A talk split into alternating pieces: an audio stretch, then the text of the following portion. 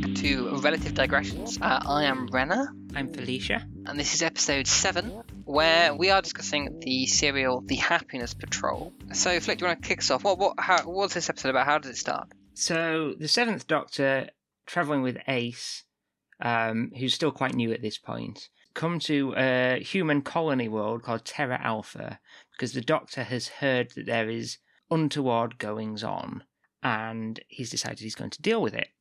So the planetary governor, essentially, Helen A, who, who may or may not bear a resemblance to certain people in power uh, at the time that the story went out, she has been disappearing people off the streets, essentially. And she claims later on, uh, when she meets the census taker, that this is about population control. But it's very transparently obvious that what's really going on is that Helen A cannot process negative emotions and has to suppress all negative emotion, hide it all away. And to that end, she is increasingly built up this Orwellian society entirely around trying to crush any sadness, depression, what she calls the killjoys out of the colony. But of course, this is a self fulfilling prophecy because as the oppression gets worse and worse, she makes the population ever more demoralized. Yeah, and I think just to be clear, the, the use of the adjective Orwellian here is absolutely appropriate.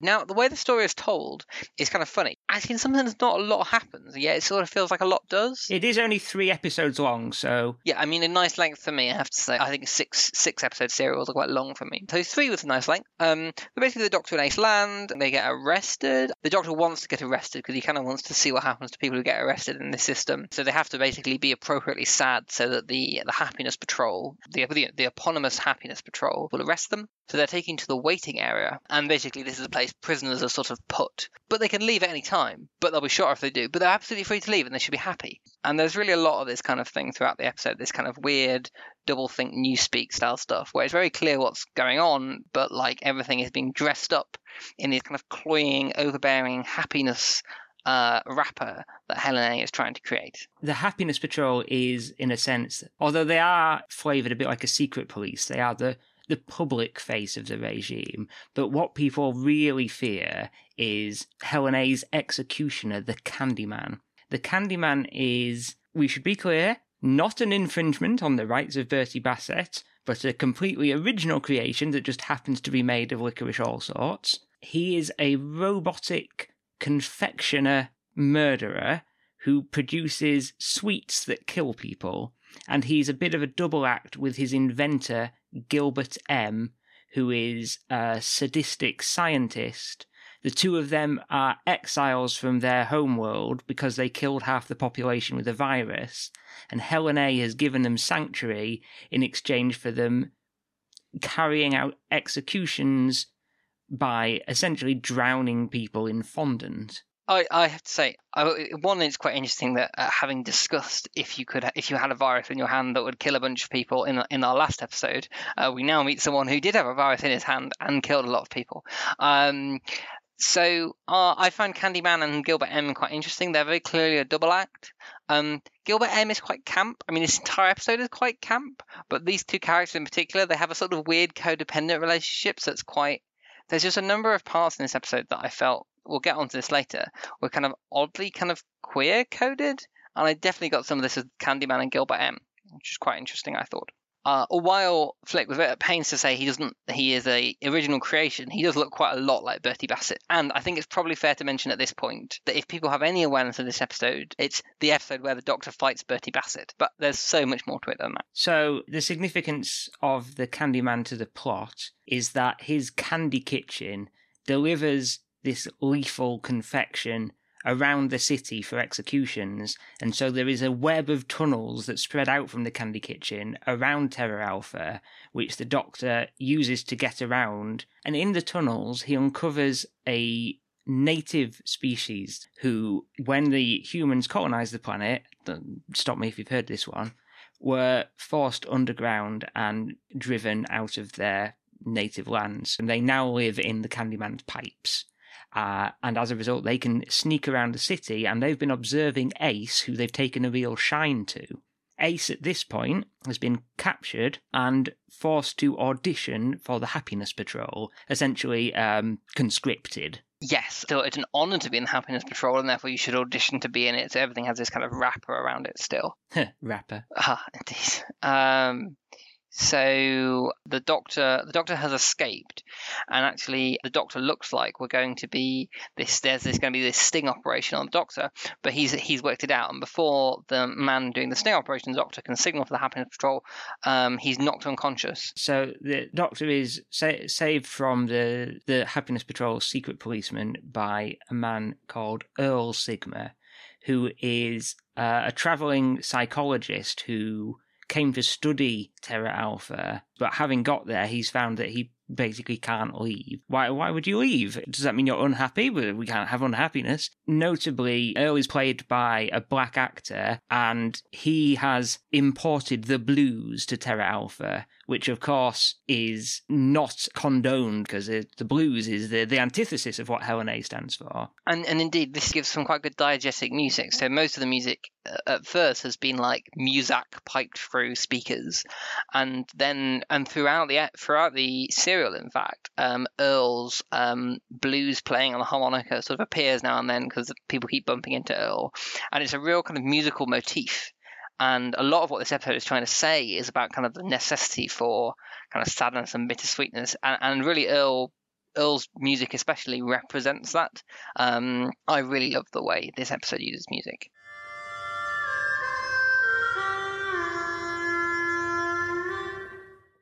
As is fairly obvious at this point, the happiness of the Happiness Patrol and the Helen A and the, all of the state is a veneer, and, and it's very clear that truthfully nobody is actually happy here. Okay, so I, I can't actually remember what happens next. There, there isn't a huge amount of actual plot in the story. There's a bit of capture and escape and recapture with the Doctor and the Candyman, with Ace and the Happiness Patrol, but Ace is sentenced to audition at the Forum, which is a variety show where the acts invariably end up dead. So she's been sentenced to death. The Doctor and Earl, meanwhile, have discovered what passes for a protest movement, but it's diminished to excess, not least because Helen A sends out actual snipers to cover the route of the protest which the Doctor subsequently disables in a, in a fantastic moment that we'll get onto later. And the Doctor and Earl galvanize the protest movement and they bring them to the forum. And at the climax of the story, the Happiness Patrol arrive to carry out Ace's execution, but there's a big protest going on, and the Doctor has the protesters all laugh and giggle and be happy and jovial and the Happiness Patrol therefore cannot arrest them, cannot shut them down, because then they would be the ones being the killjoys. And he catches them in this catch 22 situation, which is the final push that's really needed to expose the fractures in this veneer of happiness. Uh, the members of the Happiness Patrol start infighting, chaos starts to take hold in this chaos, Helen A takes matters into her own hands. She has this pet Stigorax, which is a sort of puppet looking, slightly spitting image thing, uh, called Fifi, which she sort of coos over and coddles. She sends it to go and hunt down the Doctor and Earl and co. But Fifi comes to a sticky end, haha, because they lure it into the Candyman's tunnels, and Earl plays a note on his harmonica, which brings down all of the crystallized sugar and crushes Fifi to death. Yeah, and then at this stage, it's very much uh, last days of the regime situation. Helen A is finding out that like there's strikes rising across the planet. It's very clear that she needs to do what like dictators traditionally do in this sort of situation and flee. Yeah, it should be mentioned there is no sort of huge climax here. There isn't a, a great sort of good triumphs over evil. Helen A isn't killed or dispatched she just runs away. And this is this is actually for me. I think this is the climax of the story. Finally, the Doctor bumps into Helen A, but there's no violent climax. All the revolution is happening off screen. The Doctor basically puts to her that the problem is her that, that she is having this problem of emotion and she's forcing on everyone else. And then Helen A is like, oh, I'll just go somewhere else and just run this all again. But as she's about to leave, she spots Fifi lying dead. And she breaks down in tears. And and Helen A is sort of this one note Thatcher thing for almost the whole story, but that one noteness for almost the whole story works so well when she finally runs into the doctor at the end and they have this very muted confrontation. And where, then there's a bit with Fifi. like you finally just kind of understand that all of this just comes out of her inability to deal with negative feelings. which I mean, you know, big mood.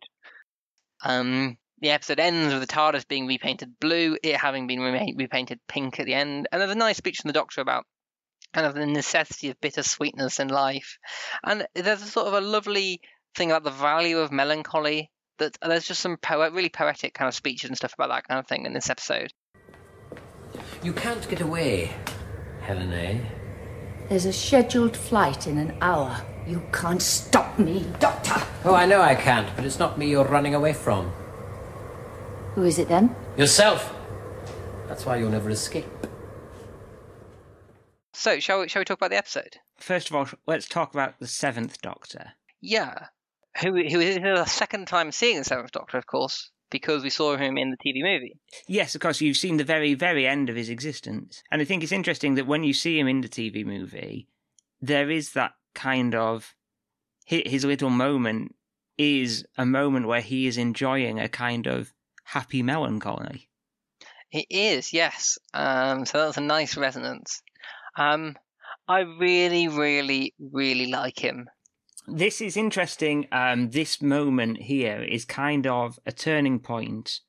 Season 25 and season 26, obviously the Sylvester McCoy era has already been underway, but there is a second era division within the McCoy era, and this is kind of the beginning of that. That after Mel's gone and Ace joins, it is essentially a new era, same Doctor, but a new era. So this is almost the start of an era. Yeah, so I really, really, really like the Seventh Doctor. Um, I like Sylvester McCoy as an actor. Um, he has just quite a nice accent, which helps. He's got a nice way of delivering his lines. He has a sort of, you know, an easy charm to him in some ways, but actually there's a lot more going on. Um, I, I like he, he just has a nice look to his face. You know, he has a slight overbite. I think he. Oh, I, I love Sylvester McCoy, and I think he has a great sense of lots going on under the surface. A similar thing that I also enjoy in Peter Davison, where he can seem to be quite detached or disaffected on a superficial level, sort of behind the eyes is working, working, working, and that there's more going on beneath the surface.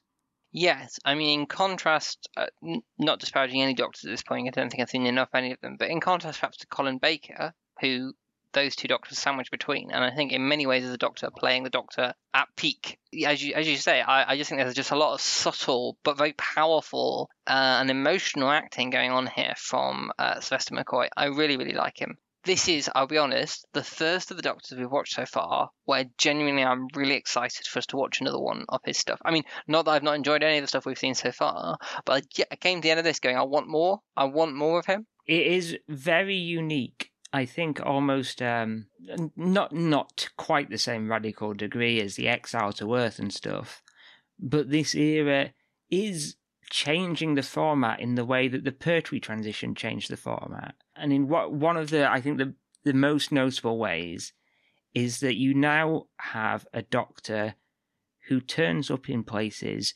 knowing where he is and knowing why he is there.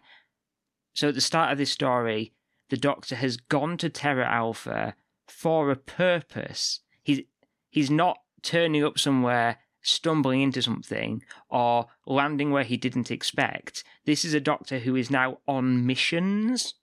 And it's funny because this is three episodes, but it, you could make this a four episode serial if the first episode was just the Doctor finding out what's going on. But it doesn't bother about it. Do you know what I mean? Like, like, like I could see you could stretch it out, but actually doesn't need it. And actually, it's really great, as you say, that he comes, and that means immediately he's landing and thinking and meeting people and making connections. And this is happening all the time. And he kind of sends Ace off, or Ace is sent off, but that's all really part of, of him I don't want to say using people, but like he he understands what everyone's role is going to be. Well, indeed, though, as as, as his era goes on, it will transition more and more into him using people, and that will be that will be explicitly called out and played as a very dark thing, and particularly his relationship with Ace. He starts to treat the people around him as tools. Right, um, and there is there is a little of this here. That that's kind of the purpose of each of these people. And he's using the strength and the weaknesses of the people he meets, the nice people and the nasty people, in order to achieve what is ultimately a laudable goal. The Doctor has always had like a willingness to speak truth to power, but the McCoy Doctor in particular, he uses that willingness and he he uses the impact of just not backing down. Yeah. You see it when he takes out the sniper by just standing in front of the gun and not being afraid of the gun and getting into the guy's head about what the gun means.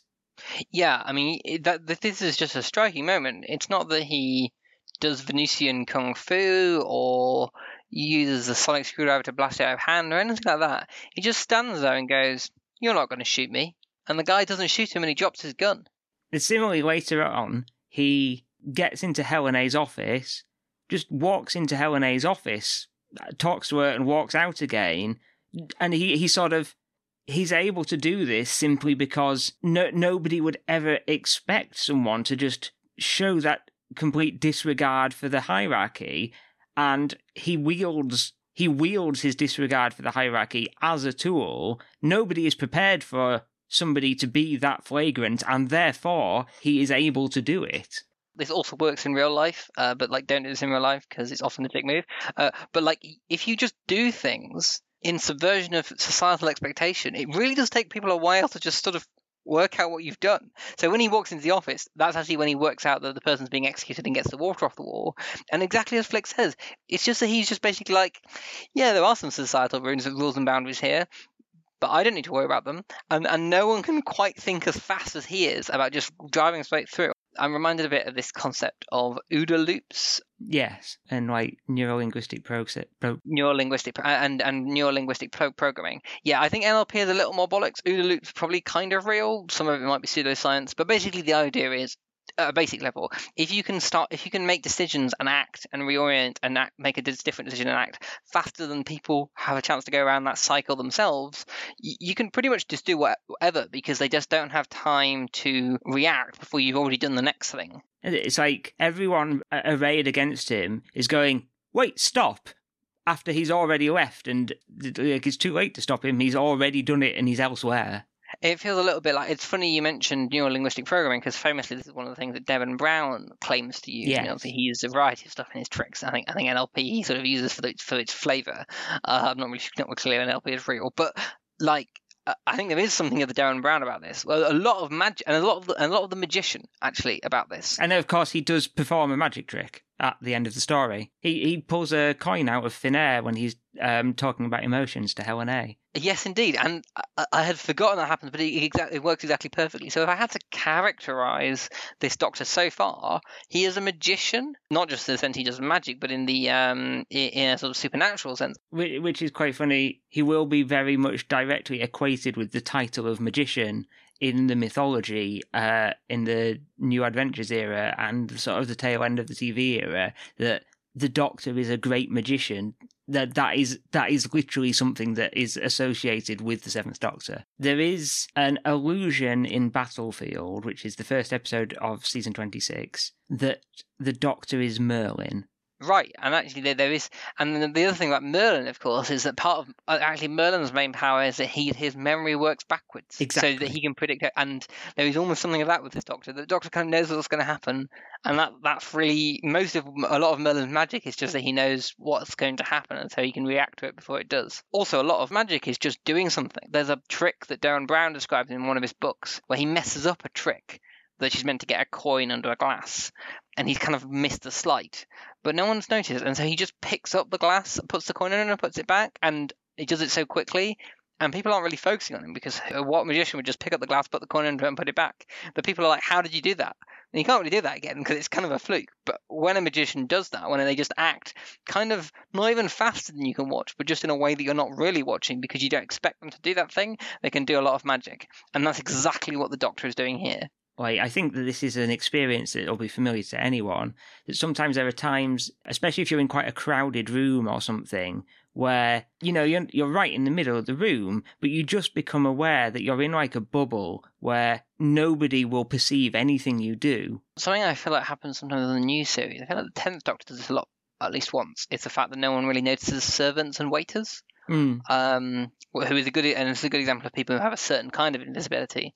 But also, yeah, some if in a, if you're in a crowd, it's easy to feel like everyone's looking at you. But often, if you're in a crowd, nobody is looking at you. It's interesting to contrast with Matt Smith, whose Doctor was very much the epitome of "Look at me, I'm here, eyes on me," whereas the Seventh Doctor is very much, "Yes, look over there." I'm going to be over here. Yes, um, the Doctor who most famous, I think, recently has been compared to a magician is was actually the Twelfth Doctor. Yeah, that that was more of a visual comparison. Absolutely, and I, I don't know that the Seventh Doctor visually looks like a magician. I'm just finding it kind of amazing that we come to these sorts independently, and then you're telling me that essentially that is that sort of becomes his mythological thing. Because I think what it says is that these themes are there. The the, writers are thinking about the themes that they are trying to portray in a sufficiently consistent way that people who then write more stuff can pick up on it and extend it forward. And that's really it, it shows that I think this is genuinely really really good Doctor Who. Right, and this is the thing is this is this is a really thematic, metatextual, multi layered story. This is a polarizing story. It's neither loved nor hated, but very much both camps and not much of the middle ground. Do you mean both? It's both loved and hated, but not much of the middle ground. Yeah. Yes. The, the, the, there's no sort of take it or leave it here. People either really like this kind of Doctor Who or really don't. The people who don't tend to see it as childish. But this is some of the most. And I'm not saying that it's radically deep or that it necessarily all even works. But this is Doctor Who with more intentional layers and coding than it's had almost ever. Indeed. Bits of it feel like Doctor Who jazz. And by that I mean that it feels like there's kind of almost impressionistic themes and stuff being thrown out. And maybe not all of it works and there's harmony all at once, but it just it's pulling you along. There's a Seventh Doctor audio drama where he literally describes his methodology as he's going to play jazz. Right, exactly. And the and the improvisational thing as well, This sense of as a really good improvisational magician will do, he's just sort of playing the notes and finding out where they go and jamming and da, da, da, da, da. it's great. And this works for this story better than I think any other Doctor would because all of these kind of character traits sort of what they're orbiting around is somebody very empathetic and very emotionally aware, somebody who knows how people think and knows what people's blind spots are, even though in another way he often seems to be very ignorant of how people are feeling. He's a he's a great manipulator, and to be a great manipulator, you need a kind of emotional intelligence. And I don't think any other doctor would work as well in this story he's the only doctor who really would celebrate the freedom to be unhappy. And that's such a subtle thing as well. You know, I just had a thought as you were saying that. I think this is the first Doctor I have ever watched where I, I would like to be their companion. It'll be interesting to revisit that comment when you've watched some of season 26 and you see what he does to Ace. Yes, indeed. But, you know, part of the thrill of hanging out with someone who's got that slightly dangerous character to them is knowing bad things will happen.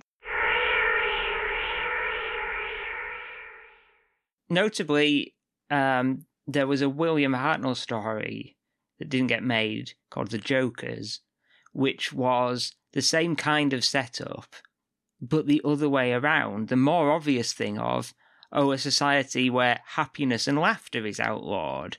And it's so much more interesting to turn that on its head with this doctor and do the thing where what is ostensibly the bad emotions are the ones that are outlawed. It's much more interesting that what has been taken away is your right to negative things anyway. And I, I really want to segue from that, if we could, into some of the political themes, because actually I think it segues really nicely. Yeah, right. So compare this to the mutants because they're both clearly very political who, and yet in so different in many ways. Yeah, so this is 1988, right? So we are about eight, nine years into the Thatcher government. And this is really, I think, when Thatcher seems essentially invincible. I think Kinnock has lost the election quite recently uh, in the last couple of years. Um, it doesn't seem like the Tory government will ever end, but it's more than that. It's not just the government is oppressive. There's this real sense that those who choose to participate in the happy society read neoliberal Thatcherite Britain um, are, get get to be happy, but people who want to acknowledge the sadness of what's happening, they're the enemy. And and not only are they to be oppressed, they should be pushed out because everyone needs to be completely bought into this uniform idea of a bright, technicolor, 80s, shoulder padded capitalist. And not that it's overtly capitalist, because it's not actually it's actually more about those cultural aspects of Thatcherism and the feeling that if you're not buying into it, if if you're against it, if you're different, if you're strange, if you're against the overarching societal hegemony, then you are wrong and you need to be destroyed. I was watching this and I was thinking, I'm not convinced that this is actually about Thatcherism. It's about protest and the fragility of power and a sort of it, it's about it's it's, it's an in, well as we mentioned like it's an incitement it's about how It's a re- it's revolutionary who because, because again like they they really thought that this would encourage people towards political direct action this was meant to be political not just in what it was saying but in what it was doing but the writer Graeme Curry he said he didn't set out to write a satire on Thatcherism, and I can believe that. Yeah, Helen A is kind of a parody of Thatcher, but actually that's not what it's about. Yeah, this isn't the society you would write if you were parodying Thatcherism. Well, yeah, uh, yes, but I, I, but I think it, it is, it is written in the context of living under the Thatcher government, which is sort of different. I, I agree, it's not parodying Thatcherism per se. Right. Uh, and it should also be mentioned, like, what once you get into the casting, the performances, and the direction, at that point, then it very much consciously was parodying Thatcher. I mean, I mean, the the J- Joseph is it Joseph C? Yeah, her husband. It is so clearly Dennis Thatcher. Yeah, exactly. I mean, he definitely is. But and and I this I think is I sort of alluded this to a little before, and I'm genuinely saying this. I'm not. This isn't like a reach or a read. This feels like a queer story. You're not the first person to suggest that. Yeah, because eh, and especially in the context of like the AIDS crisis, like all of this uh, is all going on under the surface, right? And this is a thing in which you have to be opt into the kind of heteronormative society and like act normal, and it, the Candyman and Gilbert M are kind of coded in a slightly effete way. It ends with Margaret Thatcher analog's husband running off with another man. All the men are kind of dressed in like slightly pink fey outfits, and it's like I cannot believe this was accidental. I cannot believe they they weren't kind of going for this. So I want to find the um, discontinuity guide commentary on this story. Oh, here we go. The story deals with Thatcher. Helen A gets lines like, I like your initiative, your enterprise, and families are very important for people's happiness, and gay pride. There's entrapment over cottaging, the TARDIS is painted pink, and the victim of the fondant surprise is every inch the proud gay man wearing as he does a pink triangle. But apparently they didn't notice. Okay, I, I, I could absolutely believe that many people working on this story had no idea. I cannot believe, I simply cannot believe that nobody involved in this story was you know, it just. I, am sure they. I'm sure they knew. Do you know? And but I don't think the BBC knew because. Like, oh no, I don't like, think the BBC let, knew. Let, us remember the BBC didn't realise that Julian and Sandy from Round the Horne were gay. The ones who used Polari. Polari. Right. Yes. Um. It's just, I, I sort of getting slightly emotional here, but like you know, and obviously I'm someone who grew up. You know, I was born in the '90s. I, I grew up kind of, the, but I, I, I kind of I know enough of a little of what kind of the history was like at the time to feel like there's just some kind of connection. I, I, I think it's fascinating. So, in fact, drawing together the politics and the metatextual aspect of the story, that opening scene is almost a wartime or Cold War propaganda poster about being aware of spies brought to life. It really is, isn't it? And then it's very reminiscent in places particularly the um, the conversation surrounding the waiting zone and a few of the other areas, very reminiscent of the prisoner. You've got Orwell, as we've said, or like dripping in Orwell. But there's also things like the prisoner there as well, is what you're saying. There's lots of layers of intentional and unintentional reference, but some of it definitely deliberate intentional reference. hmm And you have, you know, this sat- satirical content, and some of it, quite a lot of it, was brought in not in the writing, but in the directing and the acting. Right. And maybe that feeds into this thing that it does perhaps have a slightly scattershot approach to its targets. There was at points where I started to think of Kablam in that it's saying it's kind of throwing out points that aren't Right. necessarily all focused on one target. Right, but I, I was reliably informed, Flick, that it's only in the modern era that uh, Doctor Who has ever been incredibly political, but not quite sure of what his targets are. uh, I mean, I think that this is much more than focused than Kablam. But Yes, there is a sort of like, for example, the bit about the displaced natives doesn't really.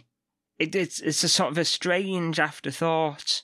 Yes, indeed, because it's it's kind of the thing that, as we've discussed before, Doctor Who has done, but actually it's not made much of a deal of here. And indeed, not clear what happens because Terra Alpha is still there. They still live on top of where the pipe people Yeah. the Wentzes lived or whatever.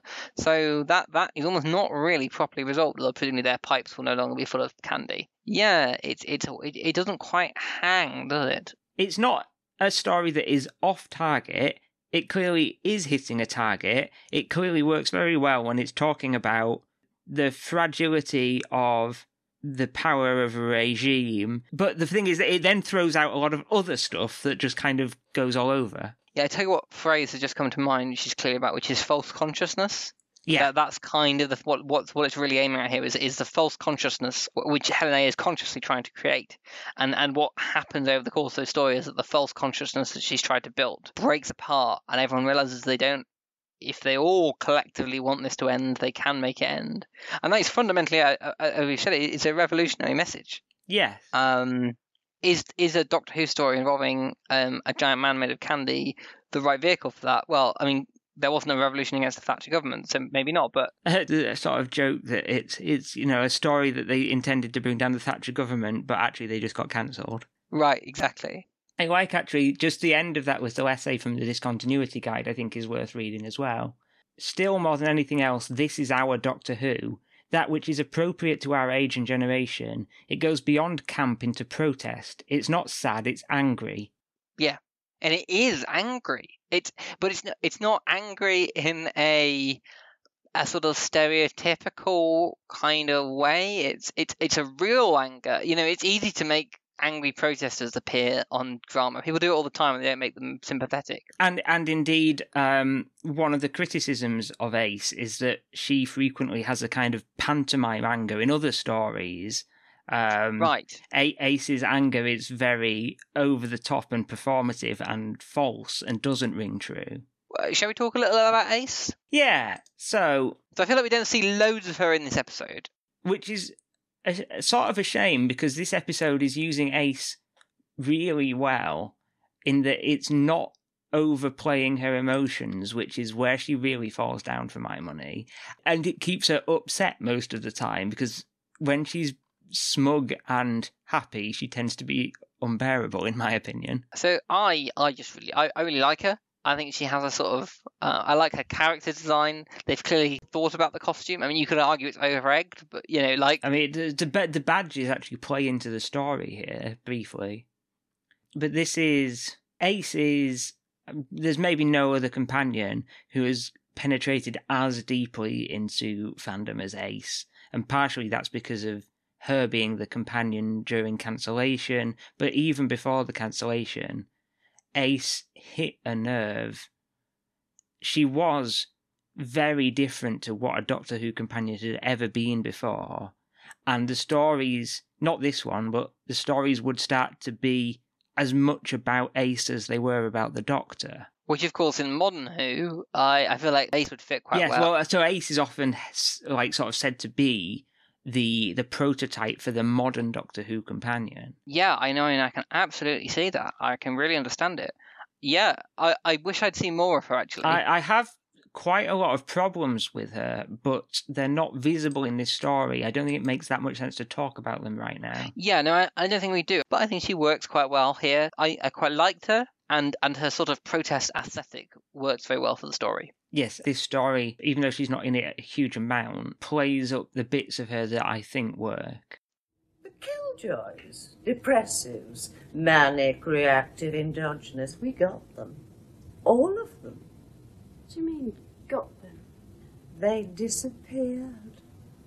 You make me sick. I did a good job. And then they put me on this. It's not fair. I know the streets. I'm a fighter. No, you're a killer. Do we want to talk a little about the Candyman? Just because I Hmm. feel like he is a controversial aspect of this episode. I mean, we we definitely we definitely should talk about the Candyman, and he is, I think, another one of these things that isn't obviously on the same target as everything else. Yeah, he's just quite odd.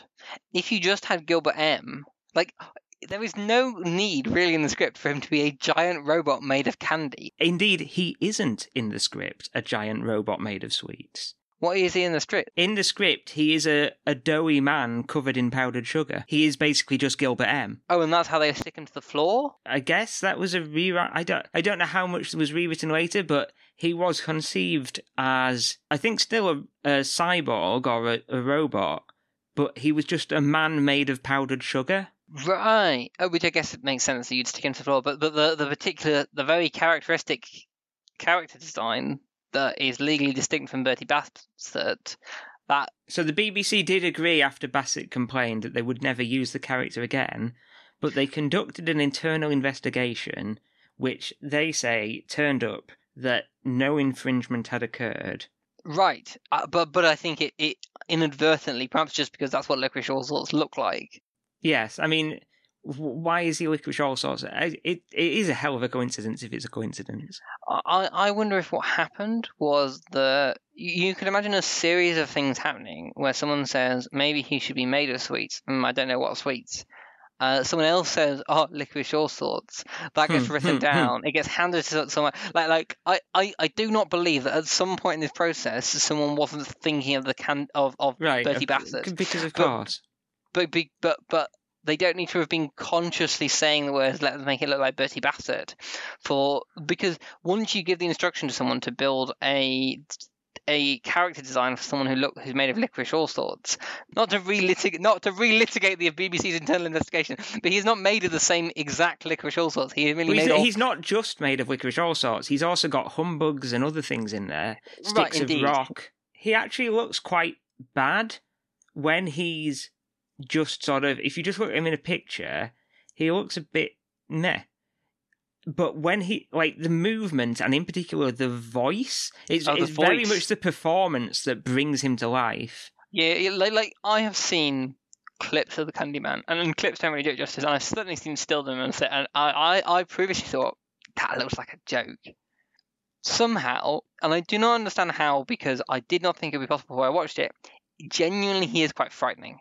He he really is. There is a part where he um he goes to choke the doctor, and he's he sort of he he's got a real sadistic glee, and he comments on sort of his own power to kill, and he he's very threatening.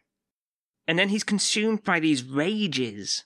Right, exactly. He he is a he's not an emotionless, terrifying monster. Like I feel like sometimes in in, mo- in modern Who, you had a monster that looked like this. I'm not quite clear. It would it would be homicidal, but it wouldn't have emotions. But he gets into he gets petulant. It's like when you're in the room with someone who is who gets into rages and you're not quite sure how they react. There's that real oh, and he looks like a, and he's also made of sweets and he has a horrible, grating, awful voice. I, I, I, I imagine, I assume there are children who were six or seven or something like that when they watched this who were traumatized. I can really imagine it really upsetting you, yeah. And the thing is, I, you know how I said that the malice terrified me as a kid when we talked about the awakening? Yeah, absolutely. And that I saw it in person and it was even more frightening. Right. I've seen the Candyman in person. It looks pathetic. But I bet the A the prop are falling apart a lot, and B, as we said, actually so much of it is the voice and the emotion. Both of those things really bring it to life. In the novelization of the Happiness Patrol, he is again this sort of man made of powdered sugar who is slimy and sinister and it's a very different take that like wouldn't actually fit into the TV realization of the story as well. No, indeed. I mean, I think he works really well. I mean, with a no no pun intended, Helen A has a saccharine sensibility Yes. and a giant candy coloured pink and blue and yellow man works in that context. It does. Um, I like that his lair is called the Candy Kitchen. I actually, it's, it's, but incidentally, I love Gilbert M. I think Gilbert M. might be my favourite character. He's just really nice. No, he's not nice. I, I actually, I just actually, I love all of the characters in this. Um, Er- Earl is fantastic. Gilbert M. and the Candyman is like a Robert Holmes style double act, which won't mean anything to you, I realise, but I think the Candyman and maybe the the costume looking a bit naff, but working so well when it's in action, kind of speaks to this story.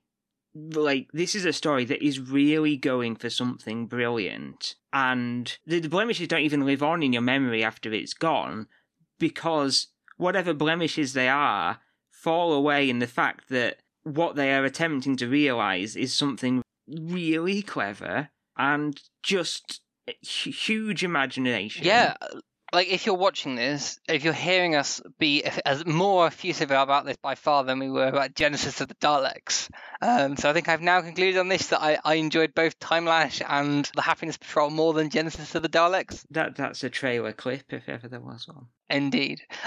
Um, uh, but you, when you watch this, you there will be bits where you think, "Oh, this is a bit slow," or "Oh, "I'm not sure that quite worked," uh, and those bits will happen. I, I did have them, but you'll notice the sort of afterwards. I really am just, I really am genuinely. This isn't on. I really am just frothing about it. I really enjoyed this Doctor Who. I, I can't really put it any better than that. There are two schools of thought, and that is one school of thought. There is another school who really see this as naff and childish, and I just feel like that's a, a failure to engage with imagination. Yeah, I think so, and I think imagination is a good thing here. Right? Like Doctor Who, But that that mindset is clearly the one that was prevailing behind the scenes, because that's why the show ended up cancelled. Yeah, I think sometimes, especially in the the the latter half of the tens, uh, we've been very spoiled by Doctor Who that looks really amazing, um, and we forget now. I mean, even when you go back to look at say Chris Eccleston stuff from the beginning of the uh, the new series, Oh, Rose looks really bad. but I think I think there's a real magic to a show when you buy into it and just kind of go with it Yeah.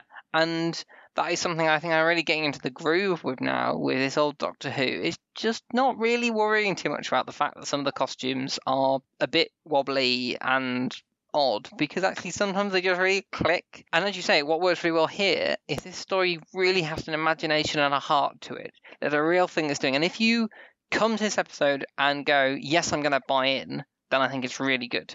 And actually, I would say that there are often episodes which people decry in more modern Doctor Who, which actually, if you just buy into them, they are a lot better than you think. Like you should watch this. Is what I'm saying. If you're, if you're listening to this, okay, we've we've kind of summarised the story. It, it's worth watching. It really is. It's got some real, uh, like, it's got layers, it's got referentiality, it's got proper cleverness, it's got a motive, which is not always. Not every Doctor Who story actually knows what it wants to do, but this story not only knows what it wants to do, it, it has some very radical ideas about what it wants to do. I- think better and, and, and more knowledgeable people than me have uh, argued what, what the definition of art exactly is. But this is, to me, feels like Doctor Who trying to be and achieving art Yeah, in a way that doesn't always happen on the show. it's also got excellent music, an excellent use of music. Well, we were saying before the fact that it's all very diegetic, um, the way Mm. that the blues keeps recurring. I mean, I, I, it was just really enjoyable. Which also ties in nicely to the, the TARDIS being painted pink. And then at the end, after the Doctor's had a comment to Earl about the blues, the TARDIS is being painted blue. Blue, yeah, yeah, exactly. I mean, it sounds really cheesy when you say it out loud, but literally when you watch it, you're like, oh, yes. The only thing that I actually really struggle with here is the fact that they didn't do anything at all to cover up just the floor of the studio, and it's really visible in a lot of shots, and that's the only thing that takes me out of the story. It's just going, that's just the studio floor. Yeah, and I think the other thing for me is it kind of works, but the set design is quite drab, and in some sense, you could do it. I suspect this would use more budget, which is why they didn't. You could really hyper saturate everything. Well, there there is a story, and Sylvester McCoy says, and uh, whether, how true this is, I don't know. But Sylvester McCoy says that they originally planned to do the story in black and white. I mean, that is fascinating, and actually, in some sense, would work better because that wouldn't matter so much. Of course, you'd lose the whole joke of painting the TARDIS as pink. You would, although I think if I was doing it, I would sort of use little bits of colour in that very effective way that black and white stuff can do sometimes in, in the modern era. And and I like a story that understands the value of melancholy. And melancholy is a very hard emotion to do, but that's kind of what it does. Yeah, there, there's a wonderful moment when the census guy hears Earl's harmonica and he's like, oh, oh, I like that. Oh, it's, what is that? And the doctor says, a joyful melancholy? And he's like, yes, yes, that's what it is. Oh, I do like that. Oh, I just, I, you know, it's funny as well as we've been talking. Sometimes when we've been talking about an episode, we've sort of picked over it a lot. But I feel like I, as I discuss this episode, I'm liking it more. Yeah, yeah. It, it's funny. And it's there's there's actually there's really not a lot it, to it, and it doesn't need to be. It's not crowded. It just works. Impolite guests get to feel the back of my candy hand. That may be, Candyman, but the last time we met you said you were going to kill me. Really, Doctor? Thank you for reminding me. So, um, you know, we're talking about visually comparing it to the Christopher Eccleston season, but beyond that, I can't but think that this must be one of Russell T Davies' favourite Doctor Who stories. This Yeah. has influence all over it, and uh, notably that around this time, Russell T Davies was pitching the long game to Andrew Cartmel and getting script notes on it from Andrew Cartmel, and that makes perfect sense. Oh, absolutely. You can imagine the long game. The long game, particularly, or uh, you know the bit in Gridlock where all of the drug dealers suddenly pop out of shacks selling essentially acid that gives you emotions. When RTD writes a satirical story, it is just like it has the happiness patrol all Sure. over it, and of course, Uh, running through it like a stick of rock. Hey, Uh, oh, you, you, you've usurped my punning. it's like I mean, you we, we can you know Um, and and of course, in that first Christopher Eccleston series, RTD has somebody paint Bad Wolf on the TARDIS, and then it's being painted back over at the end of the episode. yeah. Just uh, we like comparing old and new Who on this thing, but I, what I do want to say a bit about new Who actually though is in light of this kind of discussion, it's a sort of a plea. Um, something I was doing a bit before we started this project was rewatching some what is now kind of something from my childhood, a bit nostalgic, which is RTD Who for various reasons. I just sort of started watching it and kept going. And then skipped the bad one. Uh, yeah, I, I, I, I skipped Daleks in Manhattan. Well, I like Daleks in Manhattan. Well, we can have that discussion another time. But Daleks in um, Manhattan's great. well, actually, Daleks in Manhattan might be a good example of one I should just go back to and reevaluate. Because what I'm saying Daleks is Manhattan's actually fantastic, and everybody is wrong. okay, fine. We're not, we're not going to have this argument. They, However, the, the conversation Oh, between Dalek Thay and Diagoras at the top of the Empire State Building, where Thay is like, You're so much weaker and more pathetic than us, and yet you keep persevering and rebuilding, and you built all this. How? It doesn't make sense. okay, so actually, the point I was trying to make, and I feel like I've just fallen right into the trap that I'm warning people against, is actually. If you're listening to this, you might just be a hardcore Doctor Who fan and watch all of Doctor Who. But I'm hoping some of the people listening to this might be some people who, who know a lot about New Who, um, but are kind of using this as a way to explore old Who for the first time. Maybe like me, Or, or indeed have, in fact, watched the McCoy era in the past and come to it with preconceptions and not really paid attention to what they were watching. Because I've got to say, I remember the Happiness Patrol being good, but I didn't remember it being this good, and I was expecting far more shoddiness around the edges than there was. Indeed, but what I was going to say is that if you're someone like that who, for whom maybe you're kind of my age and RTD, who is you remember it being kind of shoddy but kind of quite good, um, go back. You should watch the Happiness Patrol first of all because it's really good. Uh, but also maybe go back and revisit some episodes you think you remember being kind of crap and having crap monsters, and go to them with an open heart and with imagination, and really try to reflect on what they're trying to do. Because I think actually some of those episodes are really really great. Like the one I'm wrong about apparently, Daleks in Manhattan. Daleks in Manhattan is great. There we go. Um, I mean, I I, think it, it, this is the spirit of Doctor Who, and I've said before, the bits that don't work or might be a bit naff, or the potential for occasionally something to come along that you think is just utterly awful, is kind of in the DNA of Doctor Who as well. yeah. and the like the dichotomy of an episode like this which to different people is either art or trash is ambitious and overreaching or well, art can sometimes also be trash. oh ab- yeah yeah uh, uh you know is is it overreaching or is it short-sighted or is it both? Like the the most doctor who episodes are these ones that like can be the heart of the show to one person and the nadir of the show to another much more so than the ones that everyone's just kind of like yeah it was okay it was just a story. And i think it just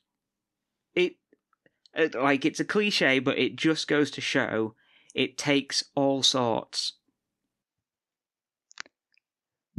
You know, I I thought that might be a pun wind up, but I, I wasn't quite sure where it was going. But you, you yeah, okay. So next time we are going to be uh, looking at the Mind Robber, starring the second Doctor, Patrick Troughton. Um, I have been Renna, i have been felicia and this has been our relative digressions. Relative Digressions is a 2020 production by Renna Robson and Felicia Barker. You can find us on Twitter at Who Digressions, on Facebook under Relative Digressions, or email us at relative.digressions at gmail.com. The music is Sonic 1.0 by Sonnik, S O N N I K, with additional sound from Red Sky Lullaby and Luffy. Thanks for listening, and we'll be back in the future.